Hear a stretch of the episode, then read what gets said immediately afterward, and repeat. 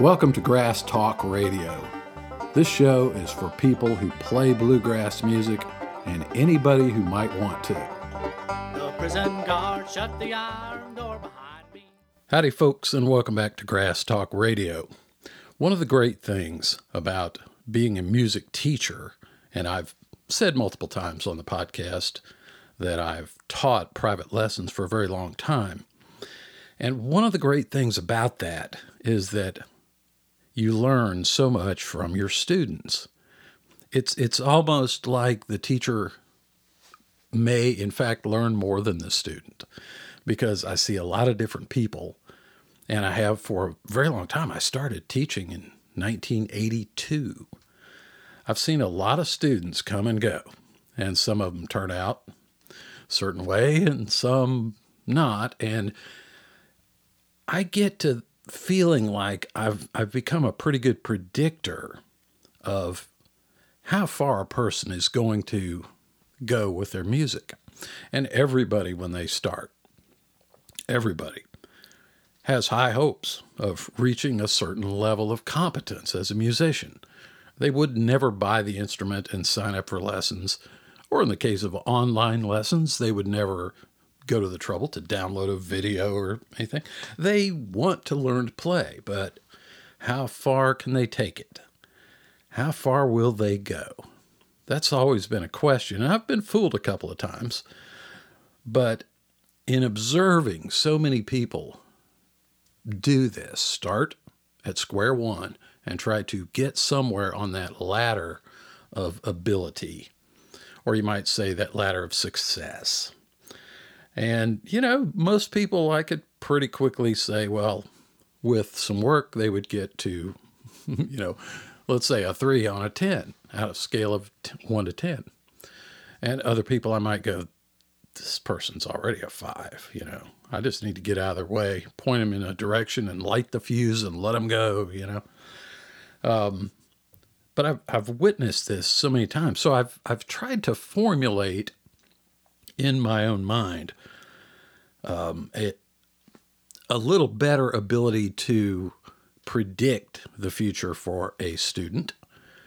And the purpose in doing so is not to say, well, look, Bub, you're only going to make it so far. And, you know, that's not the purpose. The purpose is to find their strengths and weaknesses and encourage them to work on their weaknesses so that they can take it as far as they can take it.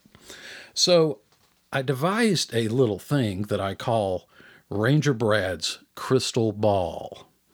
And it is a predictor of to what level you will take your music. So, once again, this falls into the category of theory. This is my theory and a method for you to take a little, uh, do a little self examination and maybe get a handle on how far you might be able to take this whole thing of learning to play music. That's what we're going to talk about today. Brad's, Ranger Brad's crystal ball method of determining your potential as a musician. Going to come back to that because I think two episodes back, I briefly mentioned um, one of my neighbors being attacked by a pack of dogs. And I said, I'll tell you that story. So let me just quickly, for those of you who were just dying to hear this story, uh, tell you about that. So I normally get up super early, sometimes 5:30, 6 o'clock. I like to get up while it's still dark and the stars are, you know, I can see Venus coming up and, I'm, you know, get myself oriented looking at the stars feed the donkeys, feed the dog, that kind of thing. So I'm often up and rambling around out in the barn at 5.30, 6 o'clock, 6.30, drinking a cup of coffee, just kind of getting my mind right for the day, you might say. Well, it was, I suppose, about um, close to three weeks ago. And let me preface this by saying I live on a country road, just a long straight road, and there are, you know, little homes dotted along it and farms and things like that. And you see very, very few pedestrians walking up and down the road. Just not many people. Oh, there, there are few people, what I would call in the community or in the neighborhood, who like to walk. There's a guy that uh, I see walk practically every day. And he walks, you know, usually about nine o'clock in the morning, 10 o'clock in the morning. And I see him walking because my dog barks. And way down there, you know, five, 600 feet away, I see the guy walking down the road with his walking stick. And what has been happening lately is the guy, he, he sort of disappears behind some trees where I can't see him, but he's approaching a mailbox for a neighbor that's on the opposite side of the road from me. And I hear those dogs start up like five, six dogs just raising Cain.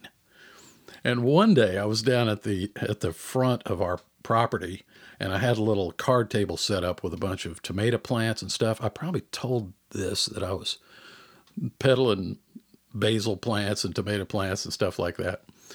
And I sat there like the, the entire morning and no one stopped.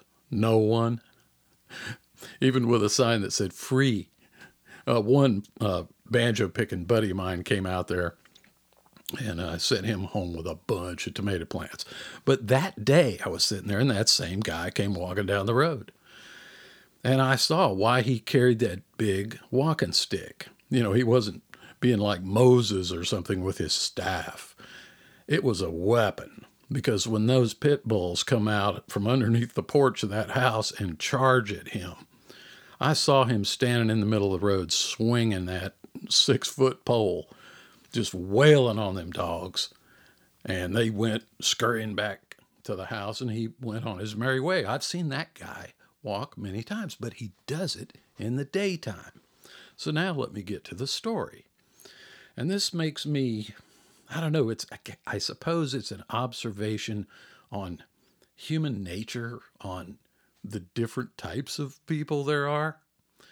Like the guy that I just described, he walks down the road carrying a stick. You know, I'm that kind of guy. When I walk down, I'm going to carry a stick or I'm going to at least have a pocket full of gravel, you know, something. But anyway, so that morning, six o'clock in the morning, I'm not expecting anybody to be walking up and down the road. Actually, was getting on toward about 6:30 in the morning. And I hear those dogs across the road start barking. I mean, raising Cain. And it's just a whole pack of a bunch of weirdo pit bulls. And uh, I hear them start up, and I hear somebody screaming at the top of their lungs. And what I heard were, were the words, Get off! Get off! Get off! Somebody is screaming at the top of their lungs, Get off, get off, get off. And this went on for about 30, 40 seconds. And I kind of had to move around the old barn where I could cock my ear a little bit and make out what was going on down there. And I'm thinking, well, it's not somebody walking up and down the road. I mean, nobody walks up and down an old country road in, in total darkness, you know. And I, so I just figured, well, it's probably the owner. You know, the owner of the dog says, come out of his double wide, and maybe he's feeding them and they're fighting with each other. And, you know, maybe he's just yelling at his own dogs. But this just kept going on and on and on and on. And after about two minutes of this, I went trotting in the house and I woke Darlene up. I said, You got to come out here on the porch and hear this. It sounds like these dogs are killing somebody Well, you know, and it sounded like a man's voice, just screaming bloody murder. Oh, what do you think we should do? I don't know. I mean, like, look, I kind of hate to get in the midst of all that, you know. Um, should I call the cops? My wife says. I said, yeah, yeah, I think maybe, maybe you should. Maybe they'll send the dog catcher out there, you know, is my thinking. So she comes out on the porch, and you hear all this ruckus going on and this screaming like somebody's being killed. And then it just gets dead quiet. Well, about five minutes later, we're still standing out on the porch talking, and thinking about this, and wondering what happened. Couldn't, can't see down there. It's, it's on the other side of some little little patch of woods, and it was pitch dark, you know, and it was good ways away. That's probably I don't know,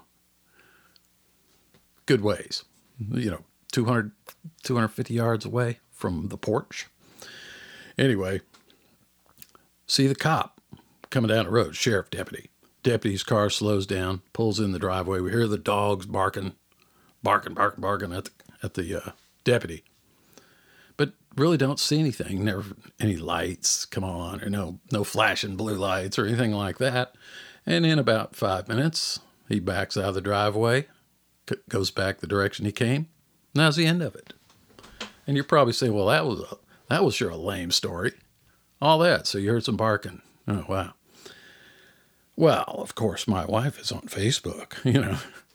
And um, by the next day, I discovered more of the story that it was, in fact, a neighbor who lives down the road from us, not the guy I told you who carried the stick, different guy. I've seen him walking up and down the road a couple times too. And, uh, you know, in the middle of the day, he, he just sort of ignores the dogs. And I, I've heard him call out to those dogs, like, here, boy, you know, just like not seeming not aware of the potential danger, is what I'm saying. Well, here's what I heard happened that guy decided to take a walk at six o'clock in the morning up my up my road, and that pack of dogs attacked him and jumped on him and knocked him down in the middle of the road and wouldn't get off. And he was screaming, Get off, get off, get off. And somebody apparently was driving, you know, I, I tell you, I can't see that for the woods. Somebody was driving to work or something and saw this guy in the middle of the road with a pack of dogs all over him. Stopped, chased the dogs off. The guy was bleeding. He was tore up pretty bad, put him in the car, and turned around the other way and took him to the hospital. And I think the guy is home. Well, he is fine. Um, but then it was like, well, the uh, the local dog catcher, you know, was uh, on vacation. He was on vacation that week, so nothing was done about anything. Anyway, it just makes me wonder. Like the one guy that carried the stick, I consider him the smart guy, and the guy that walked six o'clock in the morning, uh, and he knew those dogs were there.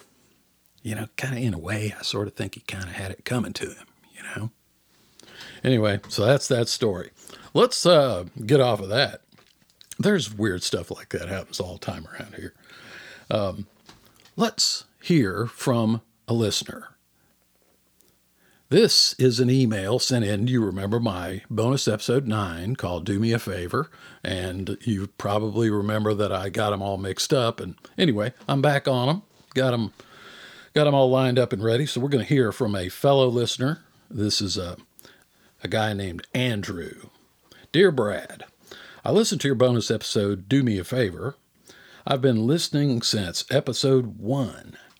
I think I just happened to find your podcast right after you published your first episode. I have since heard every episode, even the ones that didn't deal with instruments I play. Although I admit I didn't make it all the way through the Sounds of Nature episode. Let me interject here. I happen to think that was one of my better episodes. Back to Andrew's email. I purchased the complete learning system for mandolin, and thank you for pouring your knowledge into those materials. And thank you, Andrew. Uh, that's a lot of stuff. Any of you mandolin players, scope out my complete learning system, or better yet, you want to save some money, go for the treasure chest. Anyway, continuing with Andrew's email, I'm from a suburb of Detroit, but I'm not a native Michigander and have been, been here since 2005.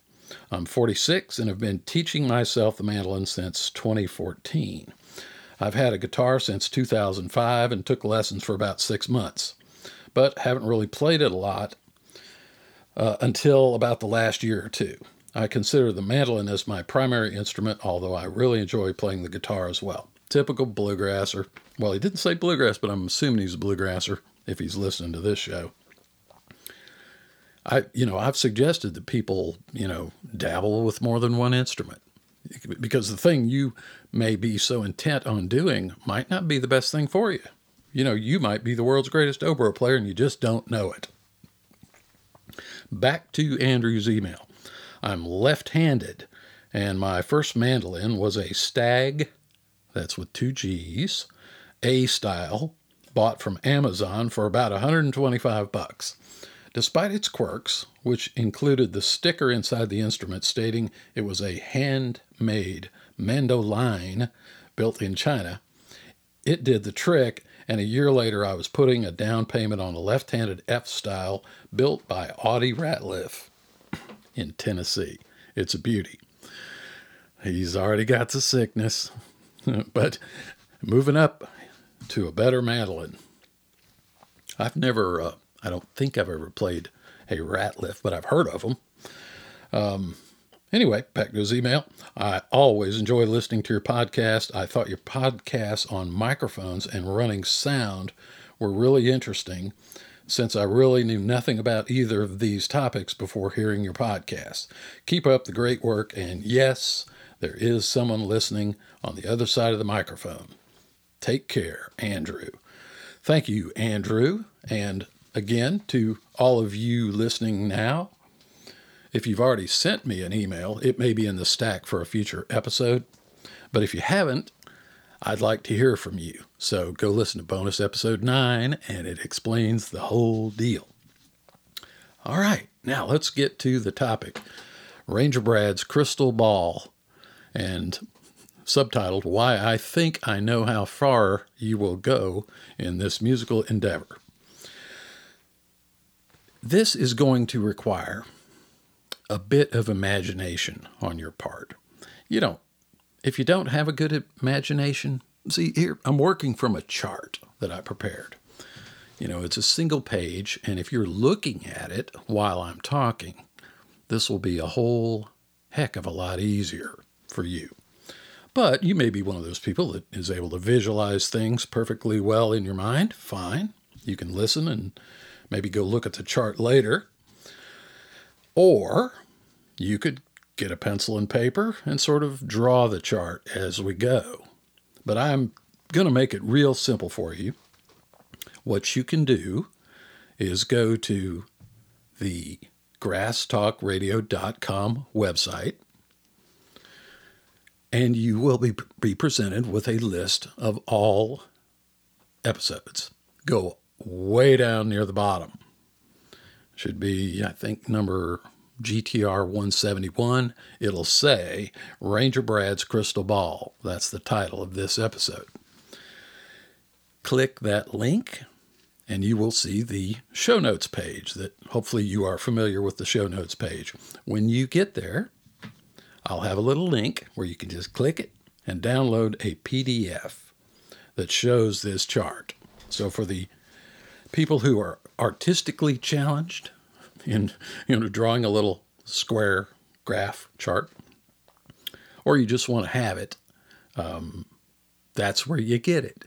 Go to the show notes page for this episode, and you can just download the little PDF that I put together. So now I'm going to describe this first of all. And what I want you to do is visualize a square. Imagine it's sort of like a checkerboard but it is five squares across the top and five squares up and down.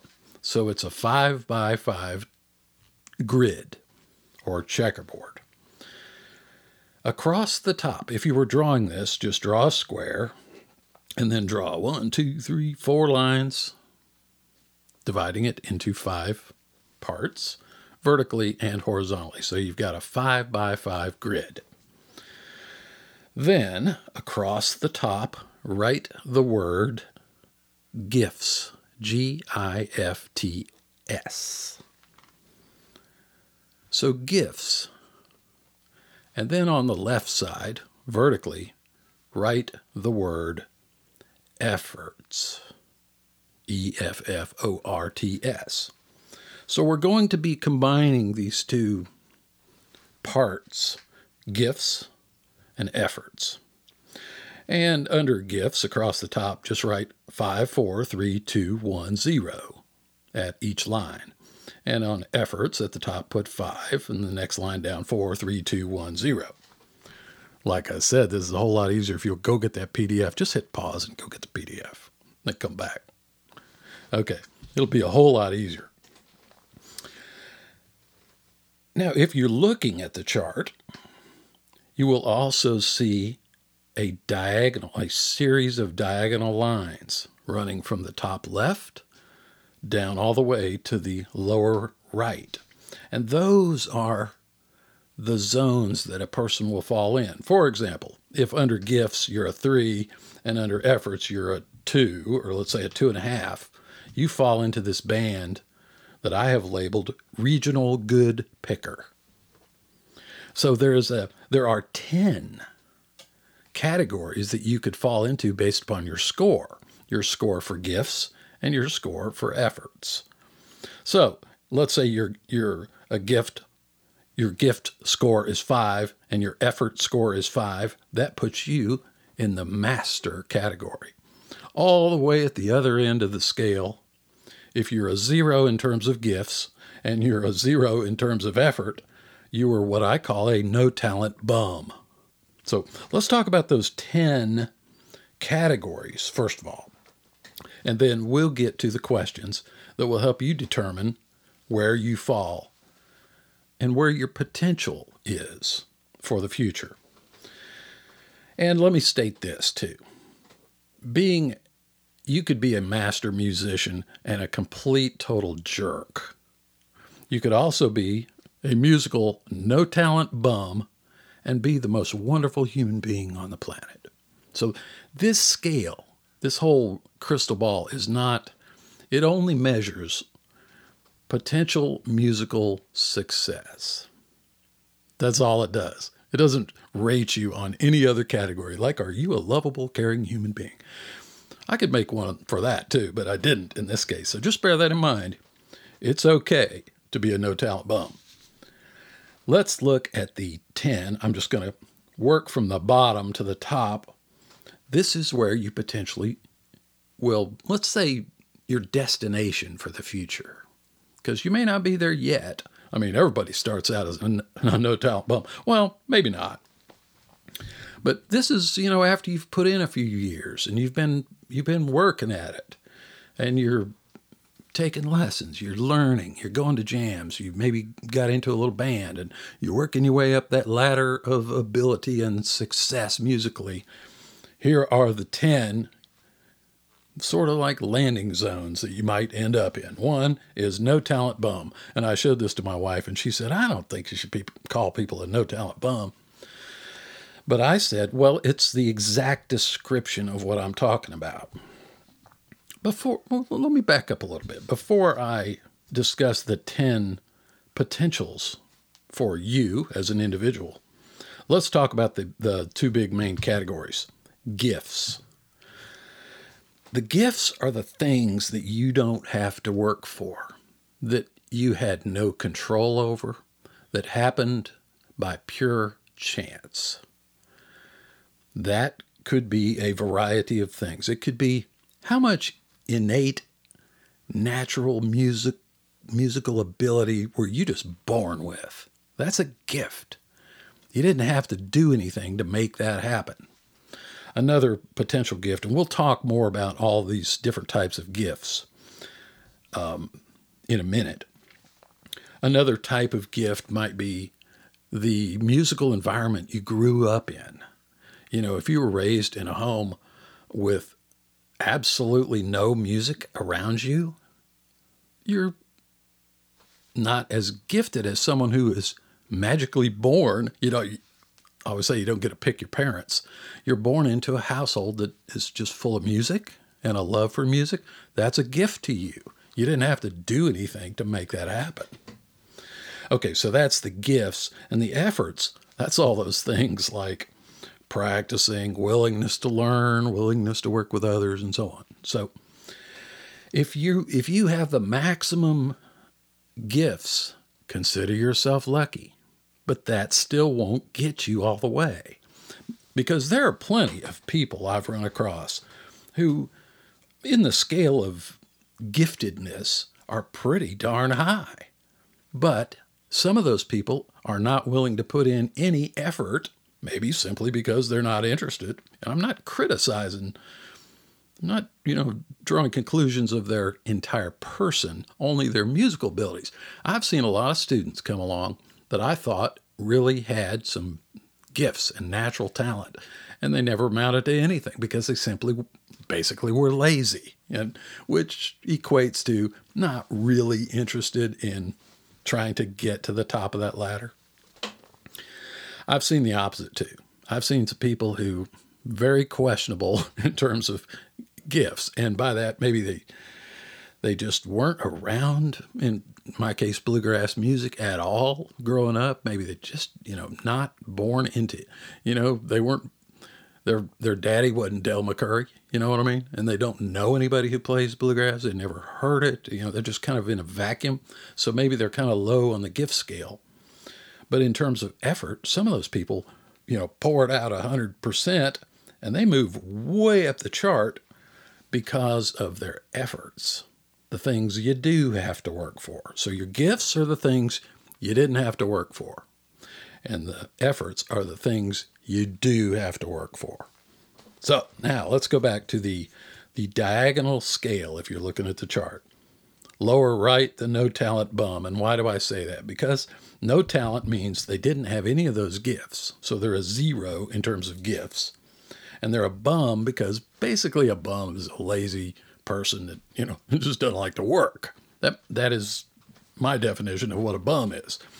So if you're you have nothing in terms of musical gifts and you're lazy, you're a no talent bum. And some of these people still from time to time, you know, appear on the scene and want to learn to play an instrument. But that usually lasts about 4 weeks, you know and they get over it. They realize it requires too much work, you know. Uh, moving up that scale of the what you might say your destinations, right above the no talent bum, we have the hack. The hack. It's what I call a hack. They got a little, little bit more. They put a little bit more work into it, but not much. You know, they're cool with playing the same ten songs over and over and over and over and over.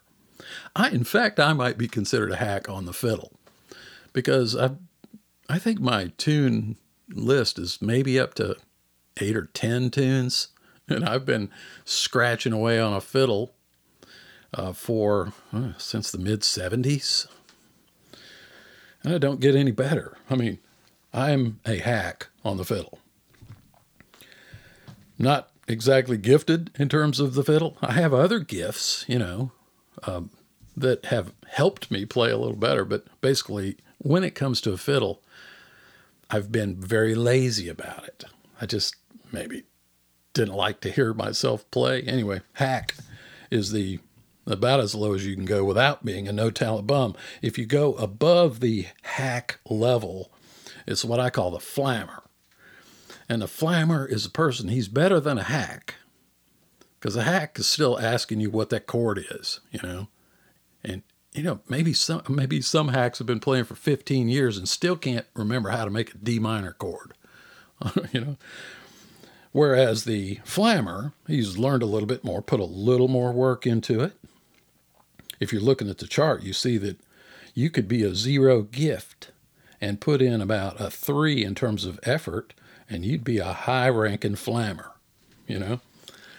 And I love flammers. Flammers, well, I don't love people that flam, you know, just banging on their instrument. But you know these folks; they're better than the hacks, and uh, you know they're fun people to be around. You know, but they're they're only a three on that one to ten scale in terms of how good they are. You know, then if you move up beyond the flammers, which you might even call those sometimes the jammers.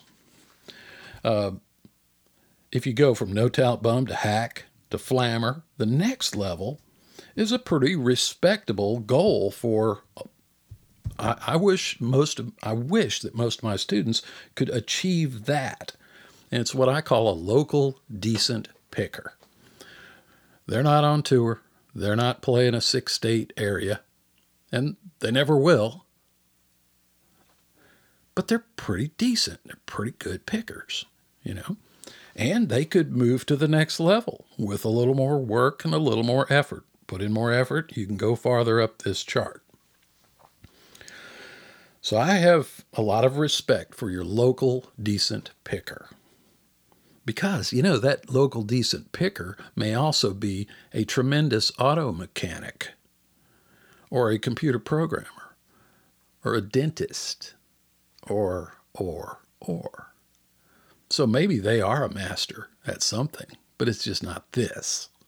But there is no shame in being a local decent picker. When I have a jam session out here in the barn, that's who I want to show up the more local decent pickers I have, the happier I am.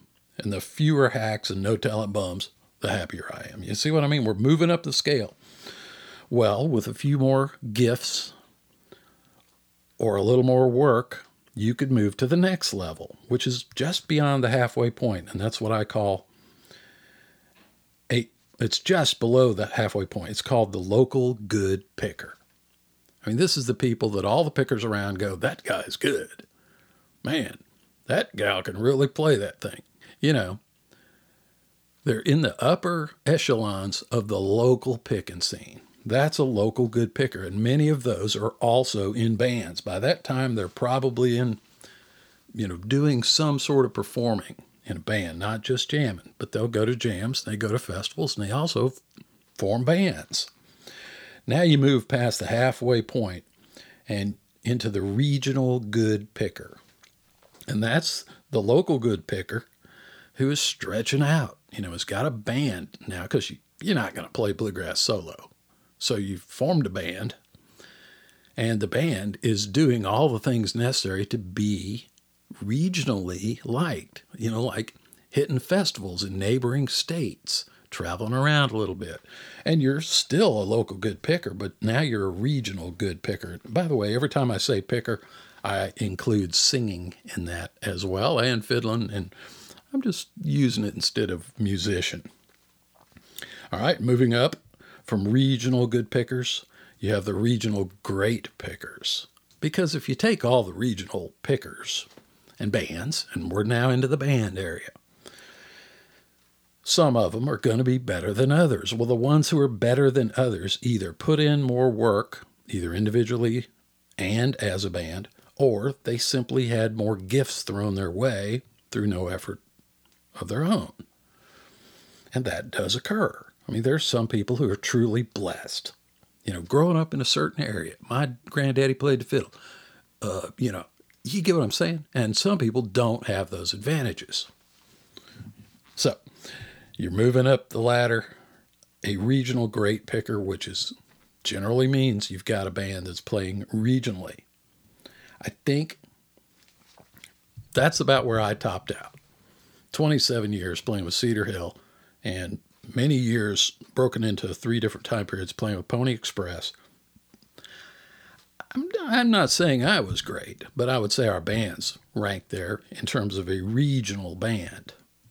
You know, playing a few few different states. We just shy of you know the next step, which is going pro, not just part time in it. So you're moving up, regional good picker, regional great pickers, and bands, pro sidemen, and you could say slash pro bands. You're moving way up. You're getting up there now. The next one would be what I would classify as a top professional, which can include some stars as well. Practically everybody that you have bought a record from or have paid more than 20 bucks to watch a performance of is probably a top professional, possibly with some pro side men and women in their group. And then way at the top, even above the top professionals, are the masters.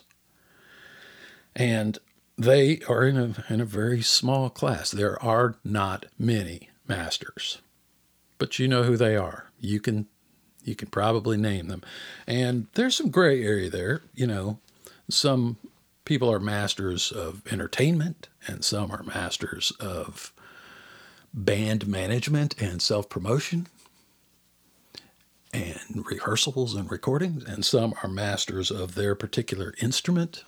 So, you know, there's a lot of things that go into this. But somewhere, when you start playing, where do you want to be? Where do you want to end up? So let's let's now look. Here are the questions and how to score yourself. What I want you to do is I'm going to list off six things that are under the category of gifts, those things you didn't have to do any work to obtain. Number one, and, and write down a score of zero to five. And you might even want to have a calculator handy at the end of this. So you're going to rate each of these things on a scale of zero to five, five being the most. First, natural musical talent. Rate yourself. How much musical talent do you think you have? Now, of course, you could be completely wrong because you may not be the best judge of your own musical talent. But you get a little feedback from people. You know, if your Aunt Helen, when you were five years old, always had you come out and sing, you know, or play the piano for, you know, Uncle Fred, that aunt recognizes musical talent or the teacher or someone's encouraging you, I think you should join the band or, you know. Just rate your musical talent. Where do you think you fall on a scale of zero to five? Write that down for number one. Number two, you could have a lot of musical talent, but you could also be gifted physically. I've seen people pick up instruments and it just seems real natural for them. Hold a fiddle, it doesn't seem weird to them. They just seem like they're made for it, and they seem to not have too much difficulty convincing their fingers and arms and hands and all that to do what they're asking. And I've seen other people just struggle and struggle and struggle. So that struggling person would probably have a lower scale, a lower grade of natural physical skills regarding playing and singing. You know, if you can't carry a tune in a bucket, and you sing out of tune, you would possibly have a very low score there. But of course, you might be the world's greatest uh, bass player or something physical. So just rate your physical scale zero to five. Third thing under gifts, your musical environment as a child, because I think that is so important and you can't do anything about it. You're just given the childhood that you're given.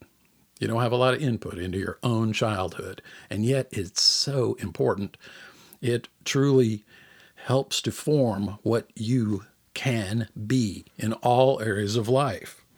So, how gifted were you in having a musical environment around you as a child? Now, as an adult, you can create your own musical environment. You could start listening to a lot of music. You can go to concerts. You can you know, follow bands around, go to jam sessions, go to, you can create your own musical environment later. But if you had it as a child, I consider that a, a gift to you that will put you farther up that ladder without any effort on your part. You know, you just got lucky, you know. Think about Del McCoury's boys. If their father wasn't Del McCoury, they would have had a little rougher time making it to the level where they are today. And they're fabulous. But don't you think it's a little easier when you're in that environment? So rate yourself there. How would you rate your musical environment as a child? Zero all the way to five. Next thing, supportive people around you. And that's kind of like the one I just said, but if you've got, you know, if your father is a drunk and all he does is yell at you to put that stupid banjo away or, you know, or whatever. Uh, what I'm saying is if the environment you're in is not supportive, it's going to put you lower on the scale. So just think about that. How supportive have people, the people around you, been, even if they're not musical, but they see it in you and they encourage it and buy you instruments and help you get lessons and things like that. How do you rate that? How much support did you get? Zero to five. All right, the next thing is your inborn desire. I just say desire to do music, play music, sing music. If you don't have much of that, and I don't know that it can be instilled in people, I think you either have it or you don't. I think I had a little bit of that, but I also had this kind of warped desire to entertain. You know, I, I like the getting up on stage and the uh, that side of it and putting on a show. You know, things like.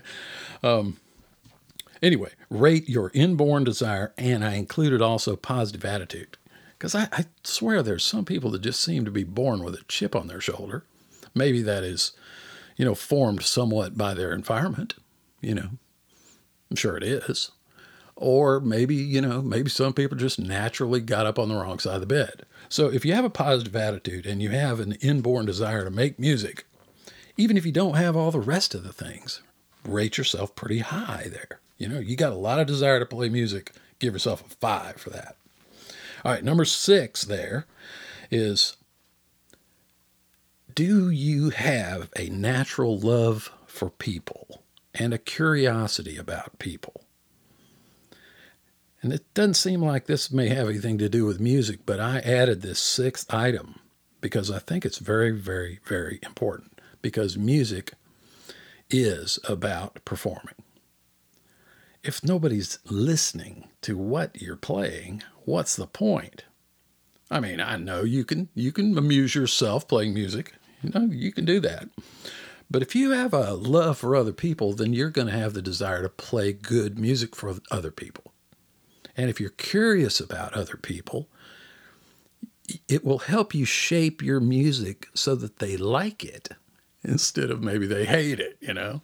Because you got to understand what, what people enjoy, you know? How loud, how fast, what kind of songs, you know? Um, but if you have that natural love for other people and curiosity about people and how they behave, I think you'll also have a curiosity about yourself. And you can learn a lot about yourself by being curious about other people and how they think and behave. Anyway, rate yourself there. So now you've got potentially all fives there. What I want you to do is then average those. So add those those six items together, maximum score there of five times six, and then divide by six so that you get an average. Maybe you're a 4.2 or something. Okay, and then that would be where you would rank on the horizontal scale and draw you a vertical line right there. Now let's talk about work because gifts are great. I mean, I love when somebody just gives me a gift. I didn't have to work for it. Wow, that's great. You know, somebody gave me a bag of beef jerky. I didn't even have to pay for it. This is amazing, you know, as a gift. Those are great, but, you know, you don't always get the gift. So let's talk about the thing you can change, and you certainly can change this. So where you this is the one area here where if you score very low in in the efforts area or work area, you can fix that. You certainly can. So let's talk about each of those. Just rate yourself. Item one willingness to learn and understand things you do not know. You know, I've run across students who blank out when when the subject of any kind of music theory comes up or I think, you know, I'm suggesting that maybe they consider learning some, to read standard notation. If they have a willingness to learn and understand these things they don't know, they will go farther. So rate yourself there. Willingness to learn and understand things you do not know. Number two, determination to practice and study because it's physical and mental. How willing are you to put that work in? Rate that 0 to 5. Next item desire to do your best and not accept half good results. You know, like I guess it's a scale of like how do you rank as a perfectionist? How? And with, you know, you should be realistic about this too. Perfection is a is a practically impossible. But it if it's your goal, then you're more likely to achieve it. You follow me?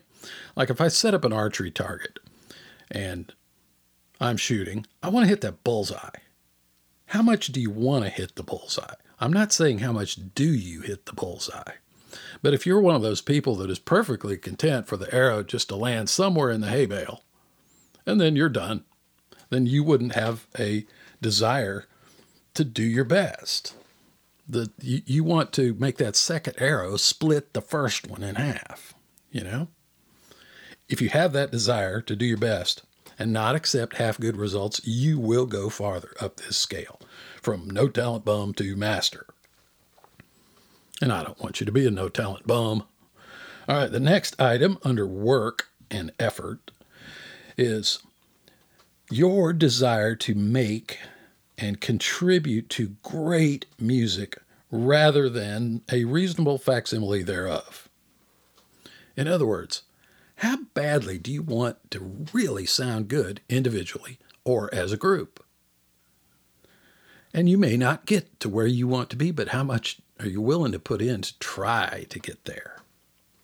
And or are you just willing to are you willing to crank out a CD that you know, kind of got some crappy covers of Flatt and Scruggs records, and you don't really care, you know, that it's not all that darn good. Or are you going to try to make it the best you can possibly make it with your resources available and your talent and your fellow musicians, etc. I'm not saying every recording has to win a Grammy or anything like that, but at least within your world, can you at least try to do the best you can? Okay.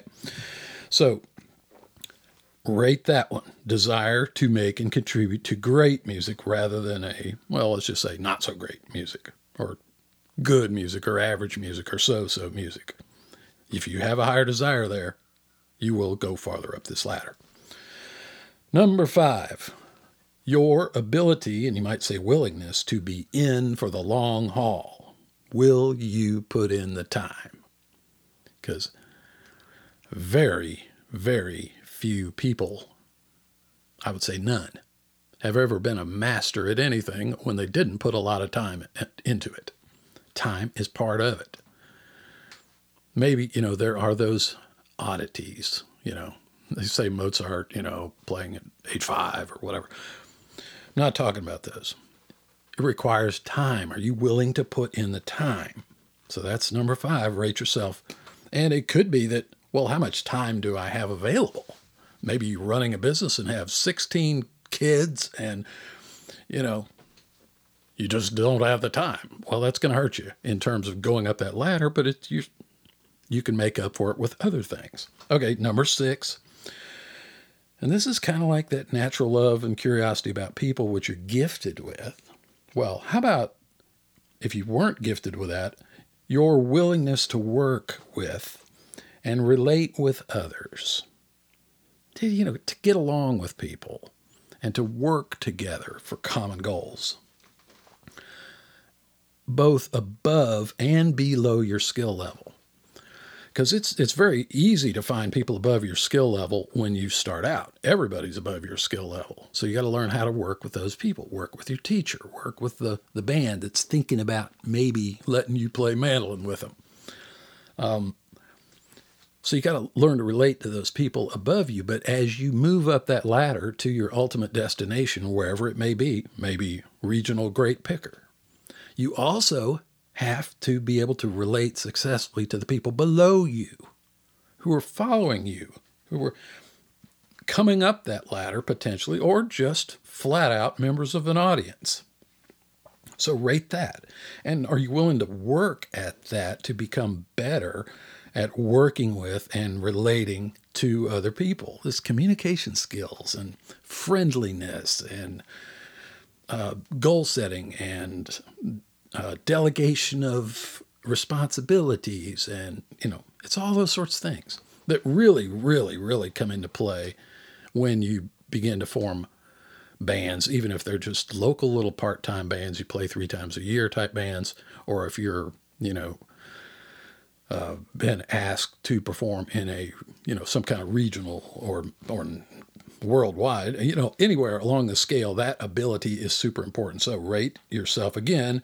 You'll have a maximum there of 30 and then divide by 6 and you'll have your score and draw a horizontal line across the grid. And where those two lines intersect is where I think your future potential landing zone uh, will be. And it's, you know, when you look at those 10, it's perfectly okay to say, well, the odds of me being a master, you know, one of the, those like 25 people in the world, it's pretty small. But what about top professional? Maybe, maybe, maybe. Professional sideman, even for you know parts of your life, or and and by the way, this this could be in other areas. It could be in in songwriting. It could be in recording. You know, like there's some really super good musicians who later kind of became producers and recording engineers and things like that. So, this same sort of methodology of comparing your gifts, what you might call the raw materials that you can't really do anything about, with the efforts, which you might consider to be perhaps the word craftsmanship. So let's think if you want to let's let's apply this idea to instruments. Let's say I give you a pile of wood to make a mandolin out of. The higher quality of wood that I give you as a gift, and you're going to build this mandolin, the more likely that you will build a master level instrument. You know, how much flame does it have? Is it the right species? Does it have cracks in it? Is it, you know, did I give you just an old pine board with a big old crack in it and some nail holes? And I said, make me a fiddle out of this. The higher your raw materials that you're handed, the higher the potential is for the greatness of the end resulting instrument. But I could also take the best, the most perfect tone wood, curly maple, ebony, and I could wreck it in the efforts area, the craftsmanship. You know, there's been a lot of good wood destroyed by people building their first instrument. Really good wood, wrecked, one miscut, one stupid mistake, one, you know, you can work at becoming a better craftsman even with lesser quality raw materials. I think that uh, mandolin that um, Andrew was talking about in the email, you know, if you buy a $125 mandolin, their, their methodology, more or less, is the same as the $400 one. You know, it's just different wood, you know, crummier wood, you might say. So it's, it's very similar to this. If you've got good raw materials at your disposal, just handed to you, you can make a better end result if you apply the work and effort and craftsmanship to the process. But you could be somewhere in the middle. You know, that's a half decent uh, set of uh, guitar backs and sides and top. You know, it's, it's okay. It's grade B or something. And you're a pretty good guitar maker, well, you're going to end up with a, you know, decent guitar. But if you're a really good builder, you'll end up with a better one. And if you are a really great builder and you have super raw materials, you're going to end up building master quality instruments. Okay, so this the same kind of logic can be applied to all sorts of things whether it's, you know, raising kids or starting up bands or running a business or like like tools. Think about tools. If if you go to some flea market and you see a set of screwdrivers or maybe a, a socket wrench set and it's like 10 bucks for a 48 piece socket wrench set and you look at them and the effort that went into manufacturing them is appears very good. They're all machined, just they look exactly like that set your father bought at Sears back in 62. They look identical. But the raw materials aren't any good. It's crummy steel. And you use one, the first time you use it and put a little too much pressure on it, the thing splits, the socket splits. Or you've had that screwdriver, it looks like a perfectly good screwdriver and you go to use it and the handle crumbles in your hand.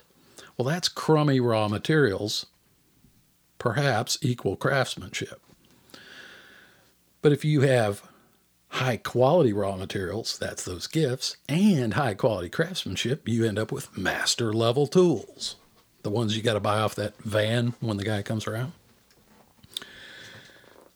So this this sort of logic can be applied to a lot of things, but just just remember the gifts. Those are the things you can't do anything about. So what does that tell you? Put your efforts into the things you can do something about. Those are the efforts. You have only yourself to blame for those. Of course, you could blame other people for your lack of gifts, maybe. You know, like if my mother was more musical, maybe I would be more musical. You know, you could you could do that kind of logic, but you can't change it. You can change the effort side, the vertical scale of this thing. So you want to get up there very high. You know, you have the chance to make it beyond the no talent bum and the hack and the flammer.